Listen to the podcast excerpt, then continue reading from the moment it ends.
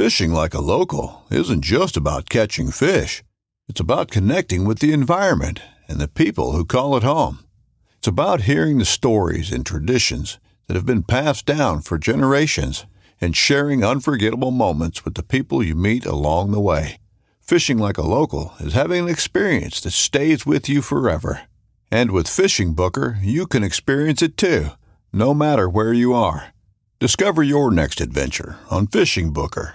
This upcoming concert season will be all about the boots, and Tecovas is your stop for the best in Western style. Tecovas has seasonal and limited edition offerings this spring and summer, including men's and women's boots, apparel, hats, bags, and more. All Tecovas boots are made by hand in a time honored tradition with timeless styles that are always on trend. And Tecovas has first wear comfort with little to no break in period. It's hard to find this level of comfort paired with this level of style. Stop by your local Tecova store, have a complimentary drink or two, that's WCB style, and shop new styles. The smell of fresh leather and friendly staff are at your service. Many stores even have leather custom branding to make your boots truly personalized. And with regular live music and events, there's no in store experience like it. If you can't make it into a store, just visit tecovas.com. That's T E C O V A S.com. They offer free shipping on all boots, as well as free returns and exchanges, and ship right to your door. Go to tecovas.com and find your new favorite pair of boots today.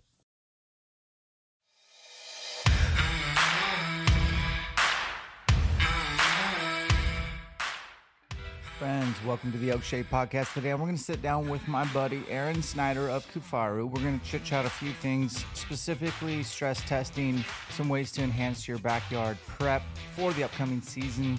Really good tips that everyone, myself, um, should employ, as well as we're going to discuss uh, a new thing coming out for Kifaru. It's pretty exciting.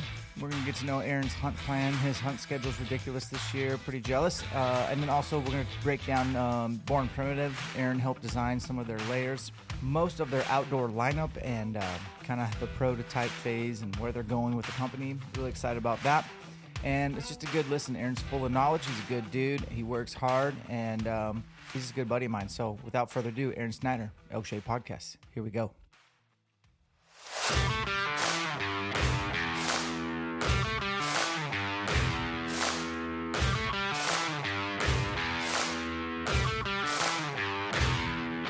Welcome to the Elk Shape Podcast, Season 6, with your host, Dan the Fitness Man. Thank you for tuning in. We are excited to have you. This is the podcast that is dedicated to hard work, disciplined decisions, and year round training in the pursuit of the best possible version of ourselves. We leverage elk hunting to create a pathway. We understand that time is finite and we cannot squander a second. We must be leaders at our home. We understand that faith is our number one priority, then family, then fitness, then health, then wealth. Our year round disciplined decisions help us leave a legacy for our family to follow. You will leave here motivated, inspired, and educated. We bring on a wide variety of guests subject matter experts so that you can tune in, get what you need to get, and continue on your journey. We are blessed to call ourselves Elk Hunters Season 6. Here we go. What's up? Nothing. I just did a podcast with a Catholic priest. That was interesting. You can't really make that up, so I believe that. Uh, which guy? Uh, Stephen Gadbury. Is he like a elk hunter? Yeah, he's buddies with Froning. Uh, they go Yeah. hunt together and some other CrossFit dudes. Yeah, yeah. He's reached out a few times. That's a that's cool. How did you guys get connected? So I did a podcast with. You're probably like me. I don't listen to podcasts very often, so you probably don't stay up on ours. But I did a podcast with uh, podcast with Jay Valaton. Are you familiar with him? Mm-mm. Um, he's uh whatever church he's in. He's the whatever priest or I'm not down with JC. So we did the first one, and I was not, I was not prepared for what was spewing out of it. I did a bad job as a host because it was not what I the direction. He went down a deep dive of mental stability. For I mean, you know, relationship. I was. I fucked up, right? I was like, so we finished it. I was like, hey man, we got to record that again. Like I didn't do a very good job as a host. So we did it again and it did not, it was worse in a good way than the first one. I did a much better job, but as I was doing that, it was like I didn't know how it would be perceived from the audience. So we posted it just like, well, we'll see what happens. And dude, I don't know how many people that messaged me, no BS, ready to commit suicide, that were having mental issues that listen to that and we're like, because I was open about, you know, my past and, you know, growing up and making changes or whatever. Dude, it was one of the most listened to podcasts and by far the most response from it. But what it told me is I have to do a better job with my platform of not just talking about hunting or not just talking about whatever because I was like, Jesus, I got 30 messages from guys ready to commit suicide, like literally having super mental issues or big fat fuckers trying to lose weight that um, you know, issues with that. So I was like, okay, I have got to get someone on like Jay at least once every couple months because it was an eye opener for me how fucked up everyone is, including my. I mean, we all are jacked up in one way or another, but I haven't been doing a very good job on my. You know what I mean? I don't get people on there very often talking about that. And Aron, that is why I am down with JC because I am totally leafed up. We all are, man. we, yeah. we are. Um, so what was the the father like? Uh, was he um because he, he messaged me, he saw a video I did on TAC, and I like told the guy we had a subscribers come shoot with us. And I like to give a disclaimer anytime I'm in public, like, hey, I claim to be down with JC, Jesus Christos, but I swear like a sailor. He messaged me and said, hey, dude, I swear a lot too. No big deal. And I was like, okay, that's cool. Not looking for justification, but I thought that was awesome that he like reached out. Um, what was he like, man?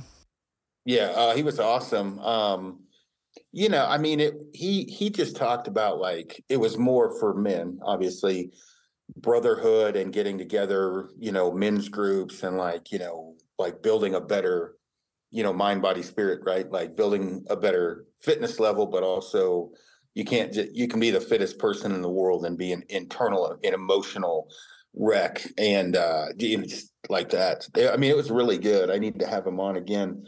But like i told him i was honest. I was like dude just me talking about reading a book with four other guys makes me feel weird. Like that is not me. And so and he was cool about it. I just was like dude i can't you know no my listeners are probably not going to be like yeah let me call four of my buddies and have a book reading night that's just not going to happen. And so we dove down into that and why, and you know, your childhood and what issues you have later in life because of your childhood, how to fix those things, whatever. So it was good. That dude is two hours long and never got dull. So yeah, it's crazy what uh this is not what I planned on talking about, but I'm gonna go with it. Um it's cr- crazy what happens in your childhood, I guess, shows up later in life. And for me, I'll be honest, man, I had the best childhood ever. I don't really have a lot of bad trauma, capital T, lowercase t trauma. None. I spoiled, but I'm paranoid as a parent, which you're obviously a parent. I don't want to do anything. I'm always paranoid about my kids and like how I am with them just because I'm kind of a hard ass. I'm kind of a hard driver, and I would just I don't know. I kind of expect that out of my kids to like like to be the opposite of lazy.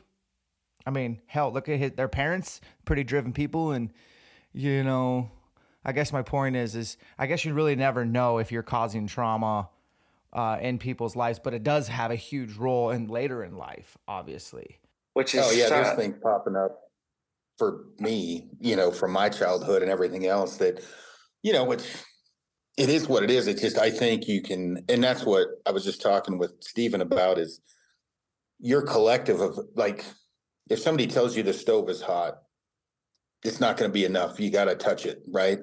Well, if in life, you know, me, I'm working on 50 now, right? I've touched the stove a lot. And so there's different things I've learned that it's collective of bad and good experiences, right? And and coming from who a guy who's a priest, right? Um, who has 9,000 people under him, how hard has to, that has to be when you are giving fitness advice. And we talked about this, or I'm giving bow hunting advice or fitness advice, and they don't listen. And and you're giving it off of a collective of your own bad experiences or good that are for the greater good of the person you're talking to. Meaning, you know, okay, hey, you need to lose 40 pounds. Okay, where I cut out processed carbs and sugars, you know what I mean? You know, whatever, you've got multiple different diets, but people don't want to hear it's hard work. They want to hear something about an easy button. Life is no different. You know, telling someone like, hey, you need to go see, you probably should see a counselor, or you're a bad husband, or you are too rough on your kids. No one wants to hear that, and no one wants to really tell the person that. And so I was lucky enough to have guys that didn't mind around me to be like, hey, dummy, like, you know what I mean? Like good role models with good advice. And so it's weird in this day and age, especially with social media. Social media, you only see the best of everyone, which is totally not true. So we should start a platform where you only post your shittiest moments, um, your worst behavior, and it's not it's the opposite of a highlight reel. I think that would be cool. I think more people would tune in and be related relatable to that. So rather than uh, the Instagram group, it's the one in the dirt that you didn't film, or uh, when you're cleaning the garage and the dog goes and you know pisses on your dirt pile, and then you have a conniption fit. Yeah, the real life. Yeah, that'd probably be a good idea. Uh, no doubt. Okay, so I guess we're short on time. You're you, you're busy, man. Where are you headed to soon? You have an adventure hunt around the corner. Um, so I'm helping out Bart uh, Lancaster on a couple stone sheep hunts and a few mountain goat hunts, and then I'm hunting mountain goat while I'm up there as well. You just love mountain goats, don't you? Yeah, I do like hunting mountain goats for sure. The stone sheep are fun too, but, um, but yeah, mountain goats and mule deer for me are the the thing for sure. Okay, so you're guiding or helping out, whatever that means. Um, I will blame you for making Aoudad hunting um, prices skyrocket. Um, yeah, I, I've totally jacked that up. That's on you, man. But um, I have done some Aoudad hunting finally. Um, I haven't shot one with my bow yet, and I'm not shooting one with the rifle. I just kind of I've had two goes at it. Cool little animal, man. Um, what's your plans? Are you going to keep doing Topo Texas stuff? Yeah, yeah, oh yeah. I'll um I'll be down there, you know, off and on January, February, March, helping him. Probably go down and do an Arizona hunt and drive over, uh, help Scotty out from there, and then uh, and I, you know, I've shot enough of them now. I probably don't need to shoot anymore. But um, the, my season this year, so I I leave July twenty seventh. I'll come back first part of September um, I got to go to a guy's wedding, and then I've got a mule deer hunt in there, and then I go in with South for two weeks for elk, and then I come out from there, and then I go to a moose uh, hunt with Bart up in BC, and then a mule deer hunt in South Dakota, and and then um, uh, mule deer uh, hunt that I'm in an elk hunt in BC, but I'm also helping out with a goat hunt. We bought an outfitting business up in in uh, British Columbia, um, so I'm helping out with some of those. Anyway, so it's a really crazy schedule. I had to really think about that. I missed some stuff, but yeah. Um. Wow, that is something that uh, I w- I wasn't expecting. That I mean, I know you hunt a lot, and I've listened to you defend your hunting to even fellow hunters. Matt Rinella. Um, yeah. So that's crazy. What it, what's the name of your operation or your outfit in Canada? Uh, Okanagan Outfitters. Okay. And it's uh, Jesse Van Marion runs it for us. Um, yeah, he's the head guy. So. Okay. So lots of hunting, lots of guiding, lots of adventure. How's it been for you personally? Kind of mo- migrating to Wyoming. Um, I I've been to your house or your house that you had in Colorado not gonna lie, that was a pretty dope setup you had there, dude. I haven't been to your new place in Wyoming. How's the transition from you? I know you don't want to sell Wyoming because you want to keep it all to yourself. Don't worry. I ain't coming, but like, uh, what's the vibe like in Wyoming as opposed to Denver? I should have moved here a long time ago. Um, a long time ago. I'm, I'm, my hometown is only a couple hundred people anyway, so I'm used to a small, you know, town. And honestly, as Kifaru um, you know, born primitive, different companies I work with, you know, get, you know, as they grow, I, you know, we're probably going to end up moving more off the grid um, as I can. You know what I mean? My my my plan is obviously like at 55 to be off the grid. And when I say off the grid, I'm not going to be out, you know, grabbing water out of a creek, but I mean in the middle of nowhere. Uh, but the new the new pad is awesome. I mean, I got yeah. a 120 yard range out the garage. I got 3D targets in the canyon behind me. Got a pro shop in my garage and a gym, so that's great. Um, but you know, like we're we're hiking into a lake, for example, that guaranteed would have 300 people at the trailhead in Colorado. There's like three cars when we get there. Here, um, photography is huge. Obviously, we're not that far from Jackson. Um, the community, you know, has been great. So yeah, I should have moved here a long time ago. Uh, well, congratulations. Um, what did you do with Born Primitive, or what are you doing with Born Primitive? Because I've heard a lot of guys talk about Born Primitive over the last year. Yeah. So how that started? So I do, um, without going into great depth, uh, military training with different entities in the U.S. military. So anyway, um, one, one of the different um, one of the guys I met during one of those courses was friends with Bear, who's the owner of BP. Bear was looking at getting into the outdoor world, and so I took a fairly large part of that fairly quickly. All the designs, I, get Frankie, um, who works for BP. Frankie and I did. You know, the idea was one, I didn't. I'm not a big camo guy. Nothing wrong with camo. I'm not, but I'm, I'm more of a solid guy in this day and age in the economy. I want pants I can wear to the store and go hunting and shoot a 3D course or whatever. Right. Um, you know, I don't want to have to have a camo set and a in, in a solid set or whatever. So I wasn't real worried about the camo side of things, but I wanted to get a system that was simple and, and effective, so it wasn't confusing. And so you know, there was things I wanted on the pants with the reinforced knees and butt. I wanted hip hip zips. There was a certain fit that I wanted. Um, you know, the quiver fleece was something I wanted that you would wear no matter, you know, you could wear anywhere, whether that be at a dinner or on the side of the mountain.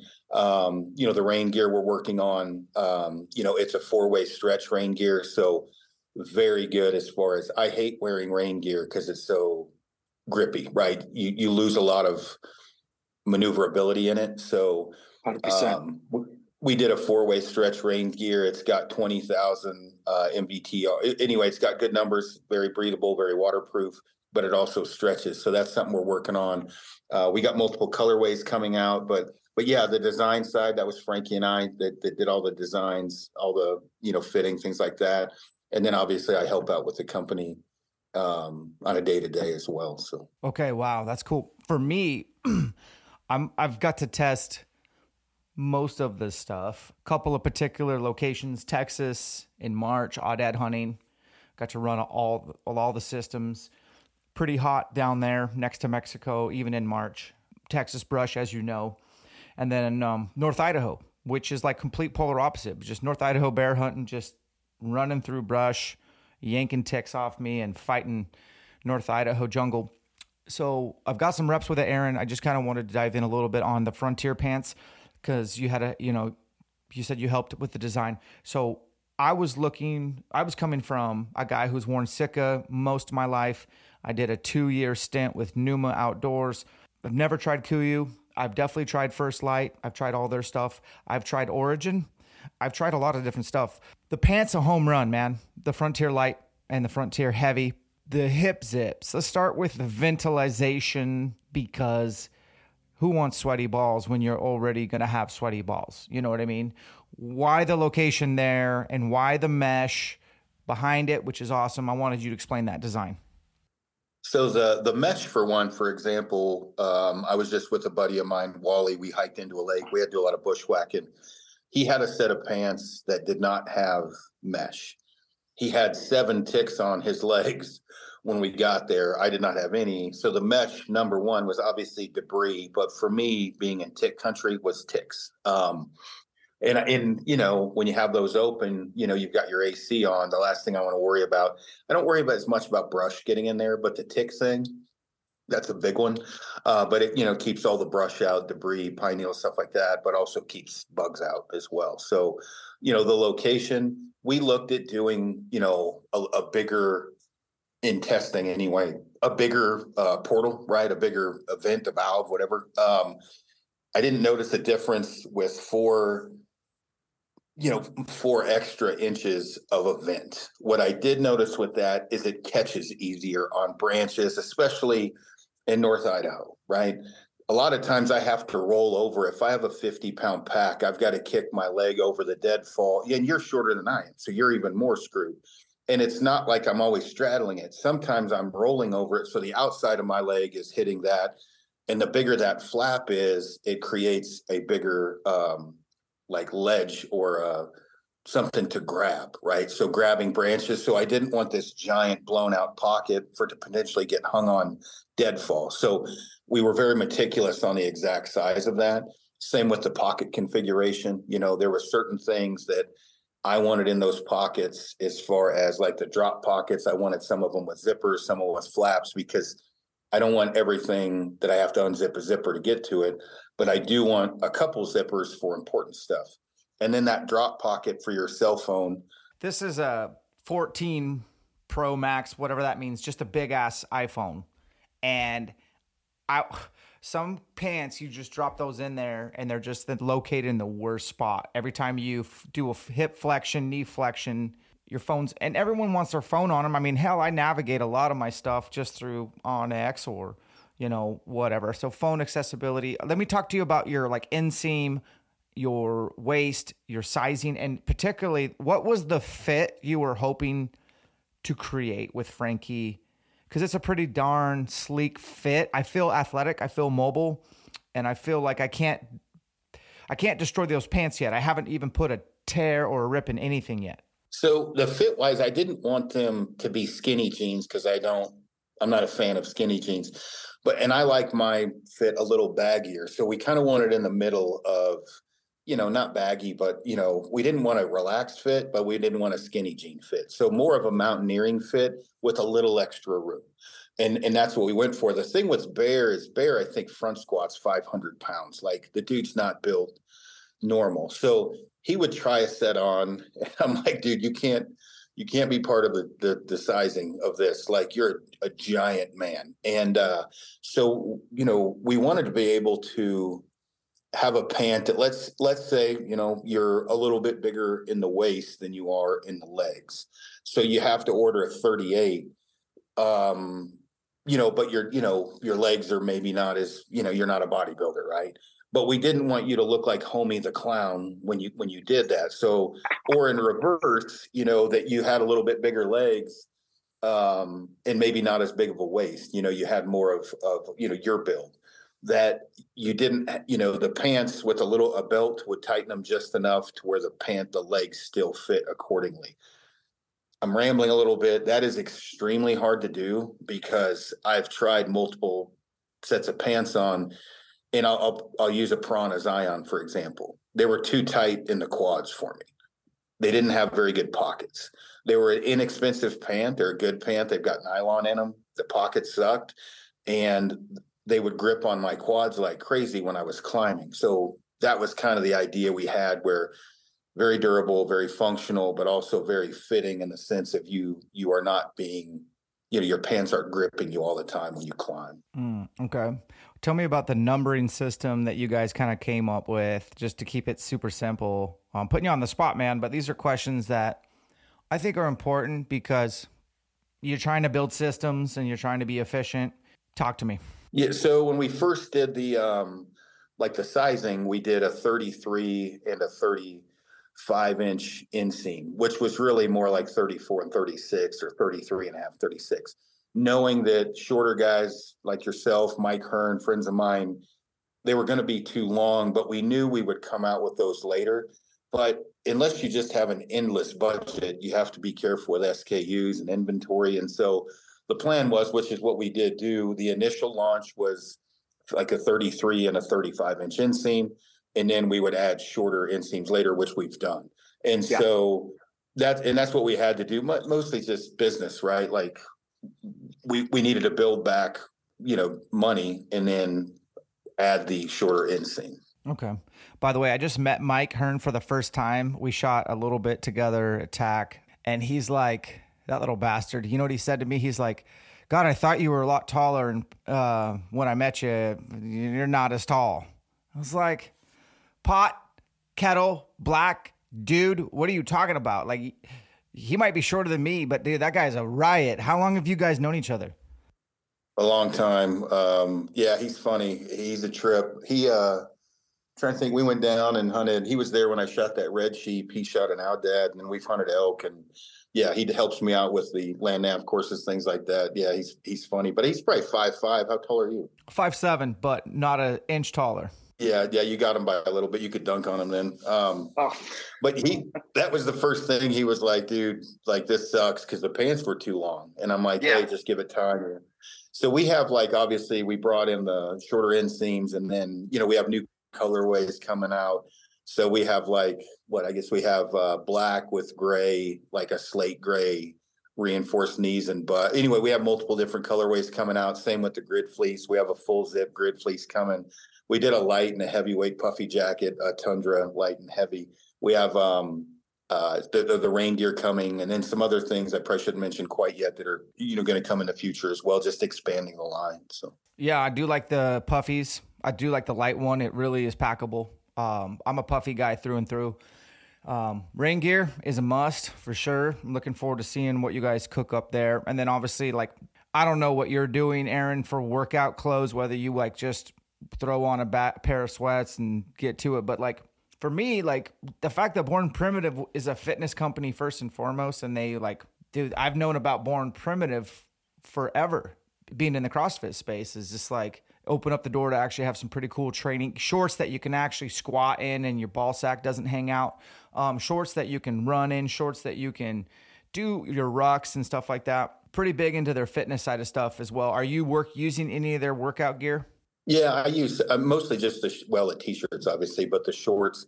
Um, you know, my workouts. Everybody has their own flair for workouts, right? Like my workouts don't look. I don't work nearly as hard as you do at workouts. So, dude, I go out. I do push-ups, pull-ups. You know, I do a lot of you know body weight exercises, air squats, lunges. Especially as I've gotten older, I don't lift heavy anymore. I don't. I'll do dumbbell snatch, like one arm dumbbell snatches, but I don't do a lot of Olympic movements anymore. Um, for me now, it's about longevity. But you, as I say that, and I've you know tried to explain, like you you you you stop using it, you lose it, and and that's true. So you have to keep that mobility and that core strength uh, top to bottom, or your knees will start to give out, weak legs, weak knees, things like that. And so I I've really focused on now just longevity, maintaining. You know, I did put on some muscle uh, the off season. Just dude, it was like negative twenty every day. So uh, it's a good time to start tomming, right? Tacking on mass. But I um the the fitness side of the BP as well as the campfire side because he has flannels and all kinds of stuff. You know, it's cool because you can hop on there. You can grab some shorts. You can grab a flannel for dinner. You can grab some outdoor gear. So you've got a lot to pick from.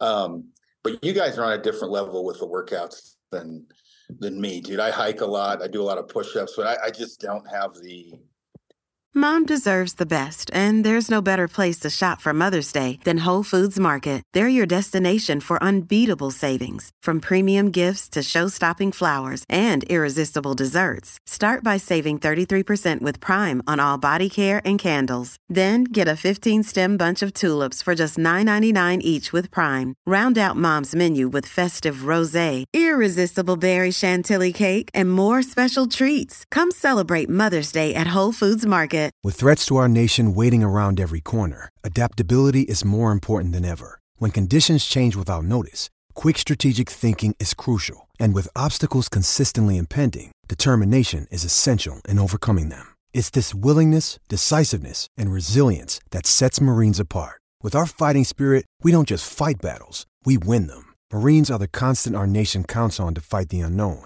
And through adaptable problem solving, we do just that. Learn more at marines.com. I don't know. Maybe if I went to a CrossFit gym, that competitive nature would spark. But at this time, I'm just trying to keep longer years on the, in the mountains. Man, I'm with you. So I'm coming up on four two. There's a significant difference in how I recover. Just given five years ago, five years ago, I might have been in my best shape ever. Uh, I'm definitely not there anymore, but that's okay. When it comes to hunting, still got limitless fitness for the time being knock on wood. But one thing that I don't do a lot of that I've done a little bit more this year is I've just tried to be intentional about putting a backpack on that's 50 to 60 pounds once a week for just an active recovery. And I know you're always have been into backpack cardio. Um, do you have any suggestions for the listeners? Because this is going to drop this episode will drop as soon as you allow me. And so that means it'll probably be a good month or a good six weeks until season.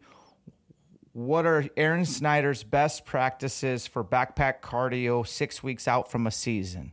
Oh, six weeks out. I'll just I'll just say let's say six months on down. Okay, Sure. so six weeks. If you waited that long, you're probably screwed to a certain degree anyway. So a lot like biking. So six months out, base miles, just building your cardio. Right, you're just doing whether that's in the gym on the stairway to Jesus, that's hill climbing, that's at bleachers, but also lunges, interval training. Like, you know, a lot of people, and I made this mistake in my younger days, would put in 80 to 100 pounds. I do not suggest that, maybe to see what it feels like, but don't train with that. Like, throw it on so you know what you're getting into. But how many years I took off my life training with 80 to 100 pounds is just not smart. Um, but what I did learn, or not necessarily learn, but like the the the box workouts you can crush yourself in 15 minutes with a wood box and a 50 pound pack. And I've, because my workouts are much shorter than they used to be. You know, I used to be the gym rat scene, whatever. Like now, 20 minutes, I can kick my own ass real good.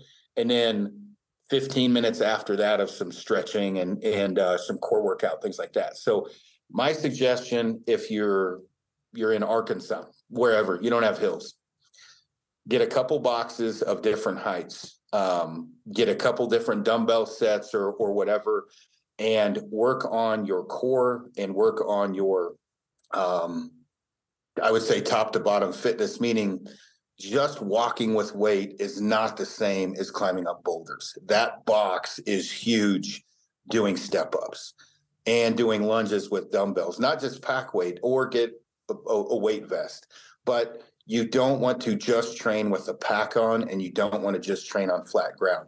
When you start side hilling, the different muscles besides your shins, things like that, your foot, your ankle support, like you are not the same human on a side hill that you are on flat ground. So you have to really have a lot of variety. So when I say side hill, even angling up steps, right? Just traversing. So angle, angle up steps, up bleachers you need to get lateral movement. You need to get those muscles working. So I'm rambling, but for me, you need base miles.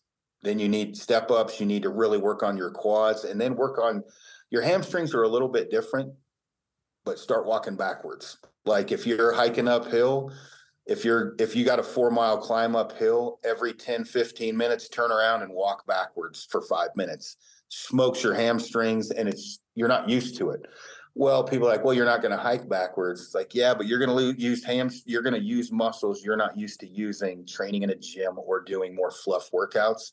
You've got to kind of not just pound the pavement. You got to get on a side hill and really work those muscles. So anyway, core workout is huge. Strong core, strong back. So I do a lot of different core exercises, and then yeah, the lunges, air squats. Air squatting with a pack on will crush you um, quickly. And I mean you're way more of a fitness guy than me. What would it take you for an average human to crush their soul with a pack on? How many minutes? 10.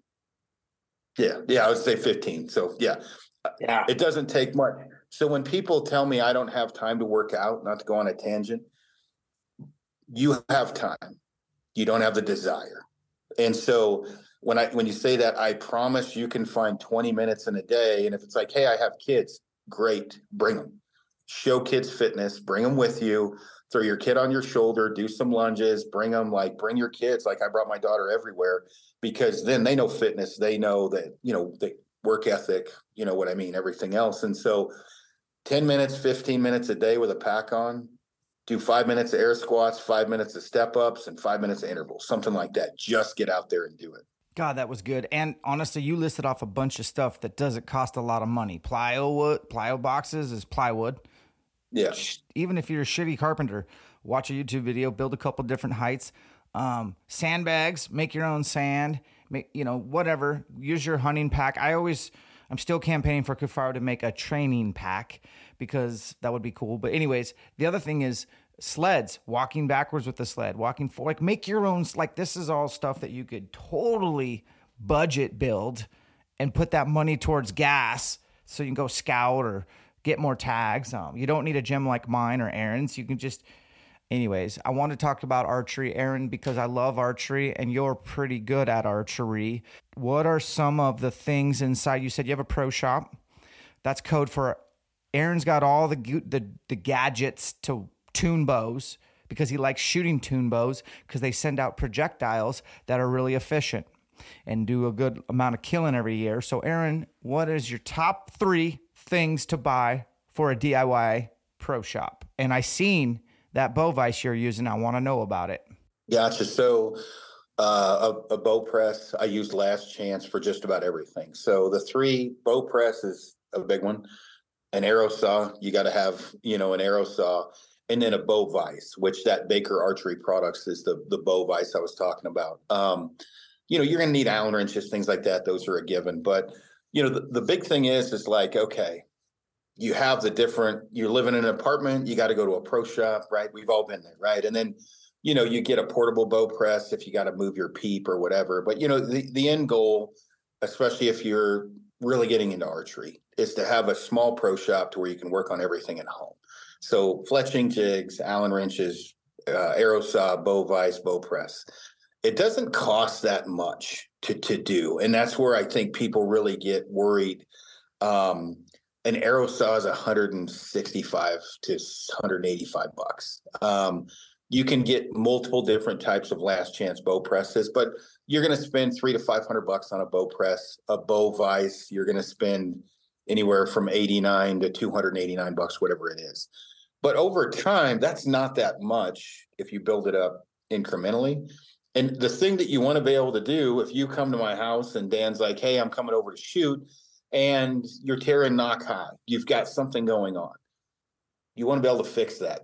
So when you want when you when you want to be able to fix that, it's not just the equipment, you also need the knowledge. And so I really strongly encourage people to just become an art of art, an art of the sport. Become immersed in it and learn all of it because you're as anal as I am on tuning and shooting and everything else. I mean, if my arrow's not flying straight, it is a big mental hiccup for me. Like when there's something wrong with my bow, it, it really bothers me. And and but I love tuning them. And so having that equipment allows you to do whatever you want. Mm, that's cool. Yeah. No, I I didn't know shit five years ago. Like nothing. I was totally dependent upon somebody else. I don't like that at all, especially in the field. You know what I mean?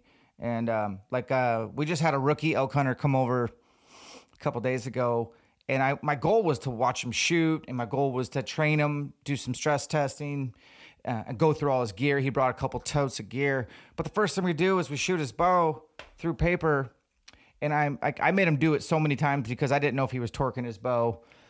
finally, I I grabbed his bow and I shot it, and it was not a Mathews. It was a different. It was a Hoyt Ventum, dude. Like you just said, nock high, and uh, terrible tear. And I'm like, God, I don't want to spend our time working on your bow right now. We have other important things to do. But let's be real, Aron.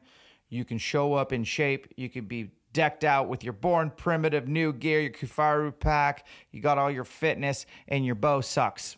You don't know how to shoot it proper, and it's not tuned who cares what you've done all year? It doesn't matter. So, um, what do you think the number? I, I, guess this is like where I'm going with this. What do you think some of the most common flaws in our fellow bow hunters that listen to you and me? They want to have more success. What are a couple of steps they could take when it comes to the tuning process without diving too deep? Just some super basic, like, because I know you get 1 million DMs a day. So, if you could like distill it down to your top three, like, people are always underspined or people don't shoot through paper or people don't what are, what are these things that you're seeing Aron keep things simple i would say like that's not my number one but don't overcomplicate the flight of an arrow and it going through an animal meaning graphs and charts and you know tons of different you know arrow possibilities. I get it right? But you know the reality is is make sure your draw length is correct. That's a big one. Make sure you're not overbowed so you're not pulling too many poundage uh, too much poundage. And then your um, alignment and your your anchor point are all help you with the consistency that you need meaning your your body alignment your drawings correct your body's going to be aligned better your peep height you know, your anchor point is consistent. So for me, I like guys to cross their nose, corner of their mouth, put their knuckle under their ear. Um, you know, and consistency. And that's also with your grip. You know, people torque the bow a lot. So consistency with everything. And then make that as repeatable as you can and practice that at a close distance to where that weapon is an extension of your body under any condition. And when I say that, we just talked about overbow, draw length, all that kind of stuff. Then once you have it working for you, get out and apply it. And when I say, like you talked about stress tests, your stress tests and mine are a little different, but it's the same concept. If we go out there and I'm just ranging multiple targets for Dan and I'm like 35, you got 15 seconds, right? You got guys, they're dial, they, they're not used to that. They're not used to pin gapping, things like that. Like work on pin gapping, work on target acquisition, like drawn back and the quickest anchor point you can get. Anyway, you get the idea. But once you get to where your arrows, everything's fine then applying those things. So once you get good arrow flight, you have good alignment, whatever. Now you need to go and put some boots on the ground and start flinging arrows in uncomfortable positions, things like that. Pin gapping, working on. Okay, the animal just ran out to 57. You've got a 50 yard pin. How high do you hold? Learn your drops, things like that. Uh, and people don't do that as much as they probably should. Okay, yeah, that was you took that right where I was going, which is Aron kills a lot of stuff with a bow more than me and more than anyone I know. So we're talking red zone. You just mentioned a couple things that I'm like, that's gold. That was gold, Aron. Like the fact that an animal will step out at 57, and if you do dare adjust your bow, if you dare adjust your bow, they're gone. Or maybe it is 57 ish. The last thing you ranged was 48, and you got a 50 yard pen, and he just took six steps. So now you got to guess, or you don't kill, and you definitely don't hit any animal you don't shoot at, right? So I guess I'm just trying to want to end with this, Aron. Like, Mathews Incorporated out of Sparta, Wisconsin. My go to is a Phase 4 29. That's what I'll be using for the 2023 fall elk season just around the corner. If you're a little bit longer draw, check out the 33. Vortex Optics. Get your optics online and save some loot. EuroOptic.com. Discount code ELK10 takes 10% off. onX Hunt, Elite membership, all 50 states. Do your e scouting, get your 3D, add your waypoints, run your tracking, drop a pin when you drop your Bull. Discount code ElkShape takes 20% off. Kifaru International running the tactical or the duplex light frame with the Hoodlum or Bedlam. If you see me at a Total Archery Challenge, I'll probably run in the Kifaru hip quiver, made in the USA, and I stand behind as the best frame on the market. MagView gear, made in America, lifetime warranty, no phone case, access to all three cameras on your iPhone or Android. Discount code ElkShape 10% off. They also make attachments for binoculars so that you can do digiscoping proper. Wilderness Athlete, new discount code. We have several elk shaped stacks. Click the link in the show notes. Discount code elk shape 2023. Crispi boots, probably the new fancy boot of the year is the Briksdal Mountain GTX. I got a lot of miles with that. It's going to be my starter for the all around mountain, very light. Flex rating of a three or four, somewhere in there. Super dependable, all synthetic, very breathable. If you're not sure, you can always drop down to Laponia 2s. I stand behind them. Buck knives, the Alpha Scout, the Alpha Hunter, the pack light options, all those are in my kill kit. Check it out, Buck since 1902. Stealth cam, cellular and non-cellular, 20% off. Use the discount code ElkShape20. Run that camera on 4K. 10% off discount code is ElkShape10. You can get multiple cams or just run one. You can choose several plans and be on your way getting transmissions. The new Deceptor has that on-demand mode, so you can hit a button and get a photo from your camera right on demand. It's pretty sick. Check it out. Marsupial, I'm running the Bino harness. 10 by 42s, got the rangefinder pouch and pocket made out of Arizona. Jim's a good buddy of mine. I think it's the best bino harness on the market. New to you guys, but not new to me. Born Primitive, they've been making workout gear in the CrossFit scene and fitness space for a long time. They have a military background. They also hired Aron Snyder to consult to make their outdoor line, and I've been running it well for the last six months behind the scenes. I had all the samples. I'm committed. I'm going for it. So I am running Born Primitive. Click the link in the show notes to see what lineups I run, not only on the workout side of things, but also in the field. It's pretty exciting for me to see a big fitness company get into the hunting space, and I want to support them. Bakcou e-bikes discount code ElkShape takes $300 off. And of course, if you are buying gear, discount code ElkShape 10% off at blackovis.com. Back to the podcast. Red zone. you have so many reps in the red zones. So share some wisdom on how to cinch the noose on your final stock on animal behavior. Like just go on a dissertation. That was that's what I'm looking for. So, and we both do classes, right? You've got the elk camp, I do the glassing camp things or whatever. Both of those are the same result, what we're talking about. You do a little bit differently. One of the things that we do on this camp, which leads right into what you're talking about, is the assessment of your skill set, where that animal is, and then dissecting that on how you're going to approach it. And so we do a scenario where I have an animal in one spot and you have three options to shoot that animal. You've got an extremely tricky stock to have a seven yard south cock straight down shot.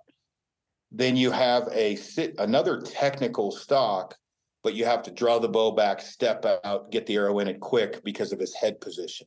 There's a good chance in his peripherals when you step out, it's only a 31 yard shot, so not super far, but very dicey because he could blow out quick. So you have to draw, step out, not make noise while you do that, get an arrow in that animal. Or you have the bomb, 68 yards. You got all the time in the world, but it's 68 yards. What I really focus on for the for for people that come to the classes is one, be good at all three of those. Be ready to. That's how you kill, right? 68 yards is the only shot you've got and and there's no wind and you can't get close then you need work on accuracy. So work on 68 yard shots at different angles different footing things like that just reps.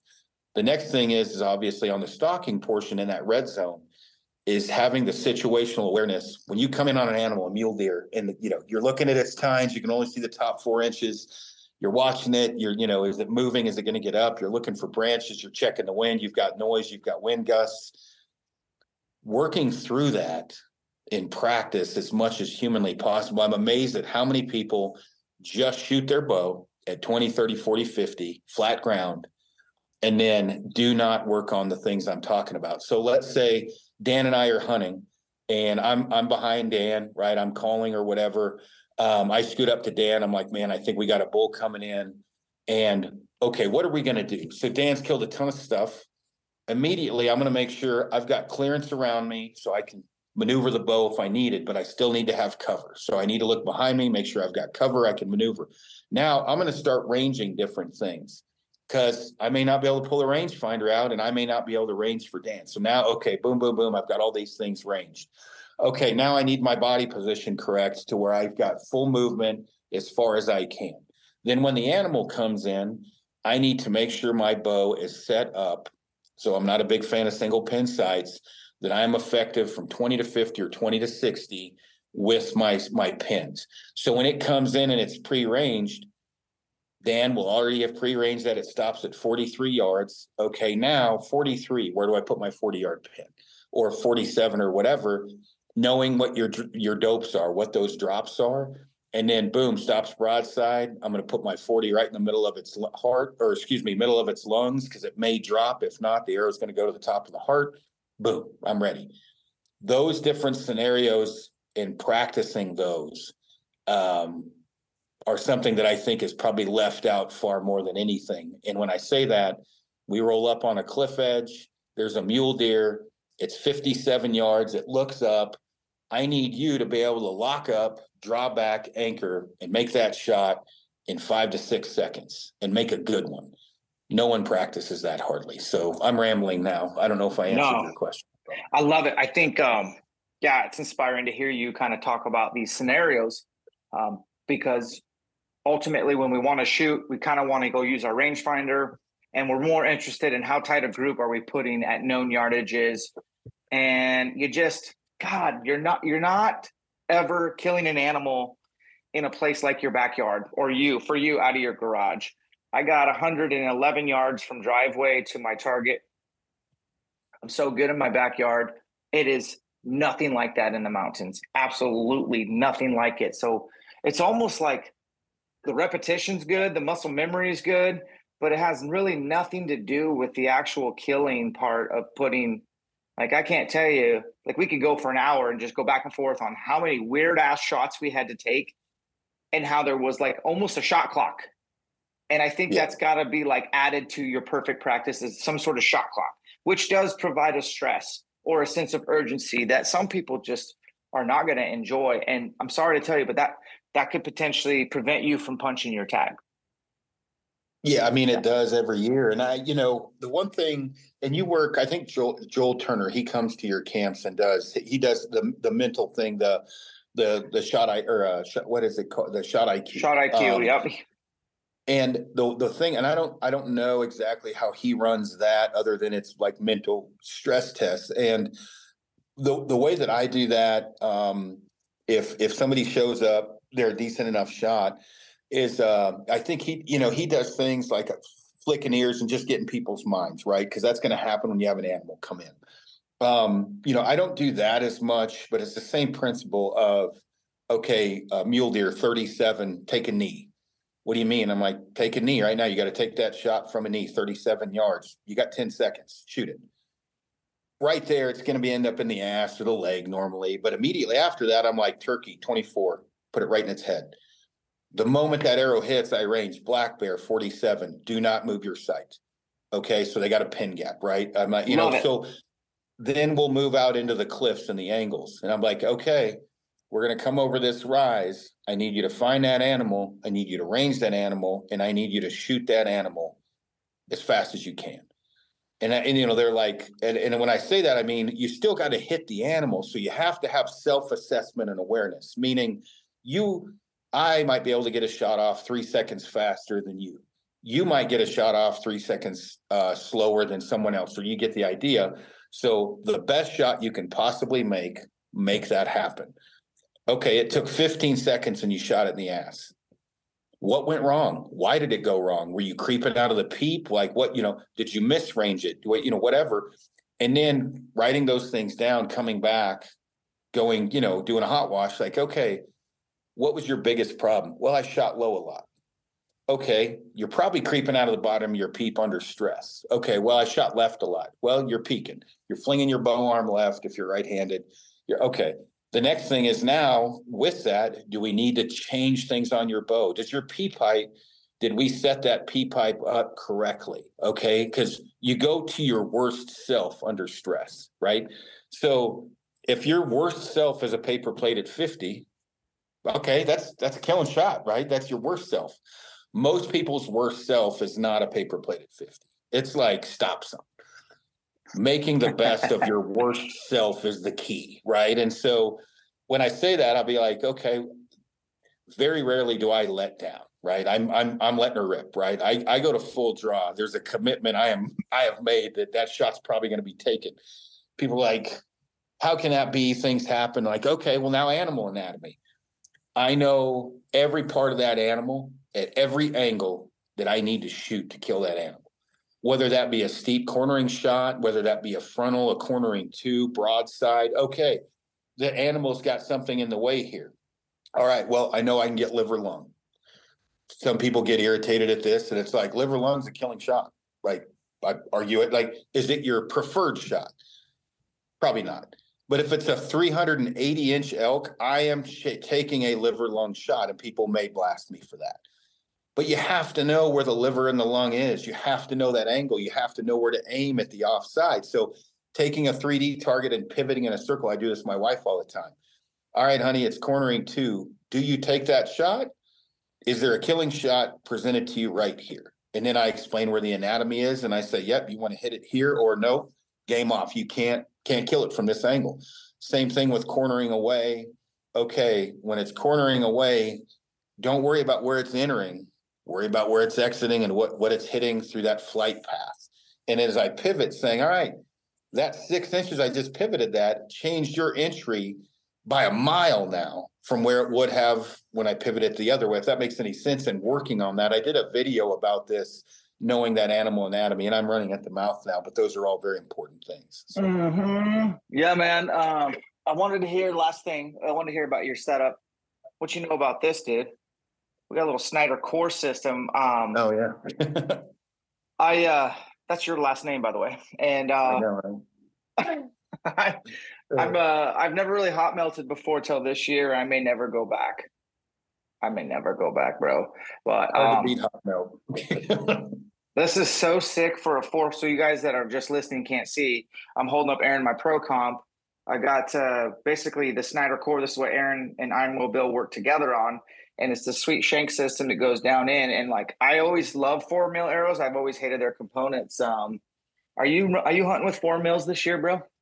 So I got pro comps and then I have Easton Axis. So I have one set up with uh, 300 spine Easton Axis, um, you know, standard uh, bill system, whatever, with the axis, with the collar and uh, the hit system. And then I have pro comps.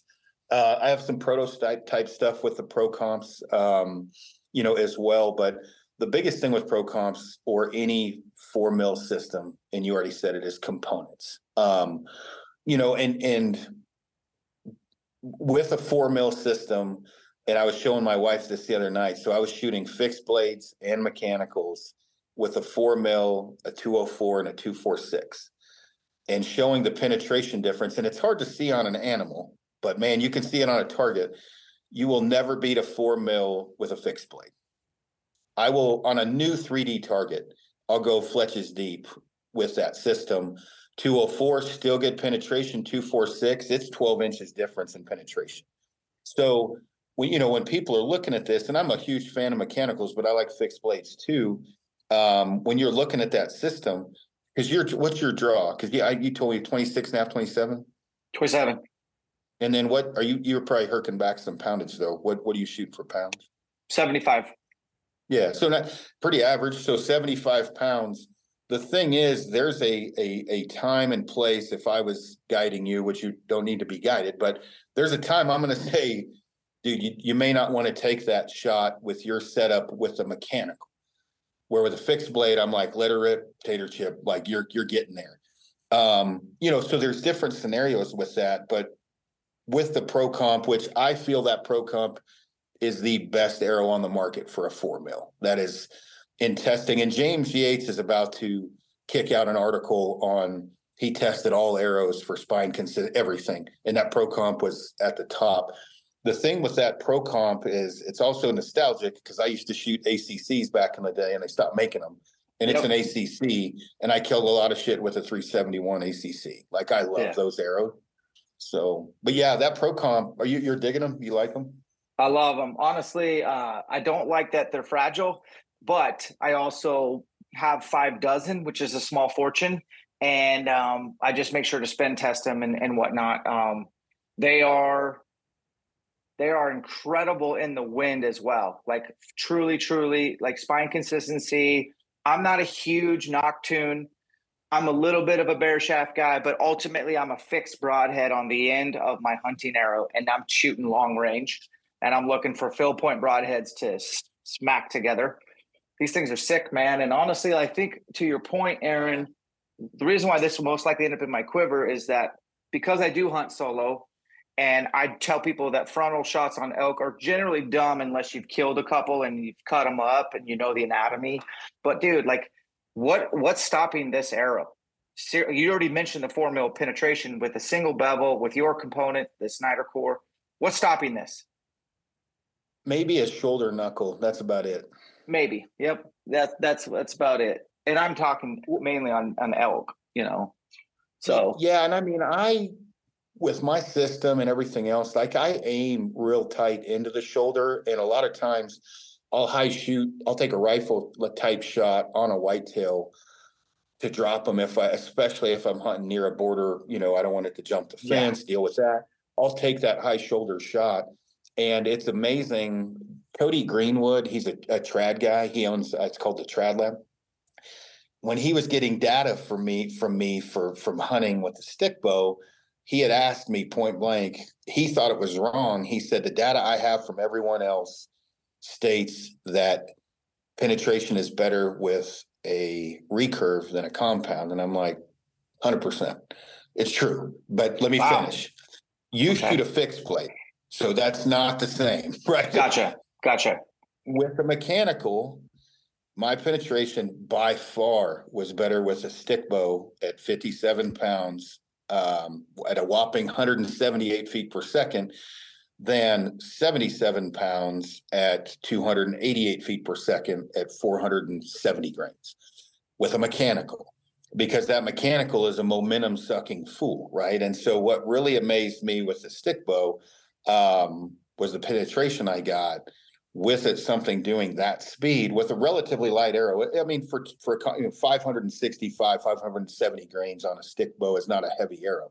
Right. And I zipped through everything. And so with the compound and a fixed blade, and I was doing long distance testing the other day of, you know, because I've had guys message me, and I don't want to get into the like, don't email me about this. This is just what people have, you know, t- I took a 94 yard shot at a mule deer.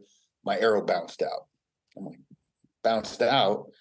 Well, I hit it in the shoulder, you know, but it should have went through. And I'm like, ah.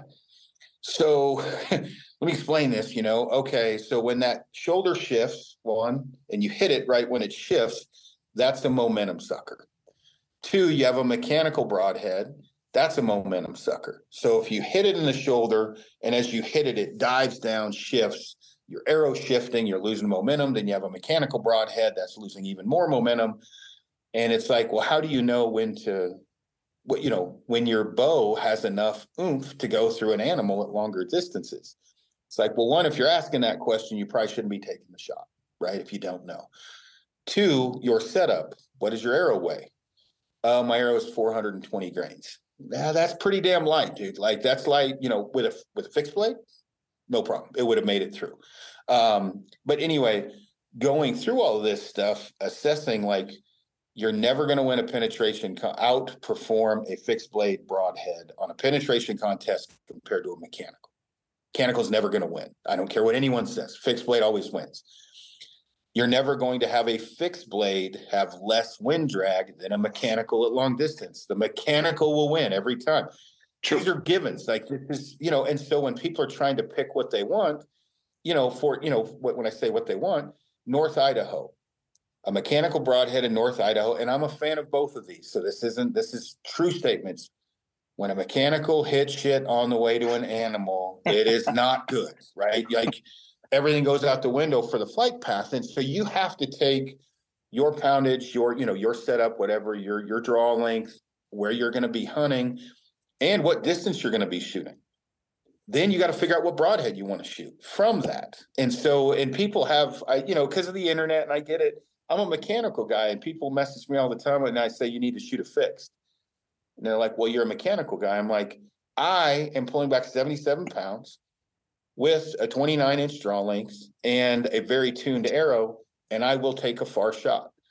You said you're 50 and in. When you talk about those closer distances, it starts to swing heavily more towards a fixed blade than the mechanical because all the pros of a mechanical, not all, some of them are out the window. So assessing that and picking what's going to work best for you is important. And I was shooting 90 yards with three different fixed blades the other day, hitting spot for spot with my field tips, which is the farthest I've been able to to do that. Usually after 80, you know, your wind drag, right? Um, Yeah.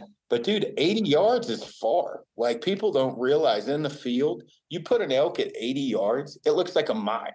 Um, so anyway, Mm, I love it, Snyder. Are you? I'm assuming we probably got to go here, but one, are you using the SEVR 175 or that new one they came out with or are coming out with? What are you going to use for your expandable for those that are interested? man, I use all of them, but I generally have the two inch. Um, so I, I'm weird. So I color coat and I have different broadheads. So I have a two inch on my, like I use a equivalizer a lot. Up Yeah. top, my first arrow is a two inch. My bottom arrow is a one five. And the reason I do that is if I hit something with a two inch at 35 yards and it bounds out to 80, I want a one and a half on my secondary shot. So I'll either put my bottom as a one and a half, top as uh, two, or two, and then a one and a half is my second arrow in line. But however you come up with that, a lot of people I suggest to do that with fixed and mechanicals, have both in your quiver. And when I say that, people like, well, how do you know when to when you know what, what to choose and when? Well, you don't always know, but I guarantee you're in thick timber and you're calling in an elk, you probably want to pull out the fixed blade, right? Like you're you may hit some branches on the way to it potentially, to where if you're out in the open prairie, maybe the other way around. So just maximizing the what you have for equipment in front of you and utilizing that is is important. One time I shot this bull midday. I called him in. Uh, took a while. We got him to finally come up to 33 ish. I pre-ranged, pull back. He comes in and I rushed it. I had he if I would have just been patient, he probably would have walked right up to me, like literally could have petted him. But I, I was like, okay, there's my shot, and I just kind of really pulled and pushed, and I, I I made it break. Unfortunately, hit him back, like definitely liver. And he he jumped the string a little or whatever. It happened fast. I don't have it on video. I'm just going off what uh, memory I had. And he bolts down the mountain, and I'm cow calling. I reached the back of my quiver. I pull out another. It's a Rip TKO, and I pull out. Um, I think it was a Grim Reaper Pro. You know, expandable. And dude, Aron, he I cow call. He stops. 65 ish yards. I mean, I didn't range him. I couldn't range him. I just pull back and I'm like, all right, let her eat. And I send it and I got one through his neck on my follow up shot with an expandable. And um, all that is to say is like from that day forward, I was able to get that bull. I was like, I don't know if I would have found him. I mean, probably, but not, I, you just never know especially in that dark timber. There was no green brush and there was elk tracks everywhere, and he was not bleeding very well. Nightmare. That, yeah, nightmare. Nightmare. so I've been doing that last couple years, keeping that expandable in the back. Um, gonna keep a SEVR in the back this year, like a 175 or something. Pretty excited about it. But um, last but not least, Aron Snyder uh, for Kifaru, which is who I work with. I work with you guys as what is your number one bag recommendation for elk hunters? That's my audience. And I want to end it there. I haven't touched the the bedlam yet. I love the hoodlum. I got a big heart on for it. Am I missing out on something? What, what's your favorite bag for us elk hunters? So I would I would say what you're asking me for one, but hoodlum, reckoning, bedlam. Those are the three. They're all a little bit different, but those are the three to to look at. Um, you know, and that's whether you're multi-day hunting or, or day hunting. I mean, we have some other ones for day hunting, but you know, three to five day trips to, to day hunting. Um, you know, it it depends. Like people always, when you come out with something new, they want something new, whether they want something new or not, or they need it. Um, you know, the the Bedlam has different. Uh, you know, it's a different bag. It has a built-in beaver tail. It's got a side zip compared to the hoodlum, where the hoodlum. Anyway, you can look at them online I just think it's no different. Like I like big boobs, right? Some people like butts, right? Packs are the same way. You got to have an initial attraction, and that initial attraction may be a reckoning with a full center zipper. It may yeah. be the hoodlum, you know, for a little more simplicity and the zippered pockets on the side. Um, and then or the the bedlam because it's got a little bit of everything, but not quite as big. So I don't know that it's always so difficult because people are like, Am I missing anything by not getting this? And it's like, well, if it's working for you now, I'm not saying don't buy it, but sometimes like that beaver tail, that may sell it for a ton of people where they're like, sure. okay, they want that beaver tail stuff in puffy jackets or whatever else. So, but those are the three, not just for me, those are the three primary bought for elk hunting and also my three favorites are the, the hoodlum, bedlam, and reckoning. Awesome. Aron, thank you for your time. Guys, we'll leave links in the show for his social as well as some of his projects, separations in the preparation, y'all. We'll catch you on the next one. Hey guys, uh, hope you enjoyed that, man. Aron, thanks for taking the time out of your day uh, right before you head out. We will see you at Total Archery Challenge Utah think Aron might actually go to that one, myself included. So we'll see and reconnect down there. And if you're going, definitely say hi. I would love to shake your hand and hear what your hunt plans are for 2023. Guys, you got a lot of options when it comes to podcasts. Thanks for choosing ours. Separations in the preparation. We'll catch you on the next one.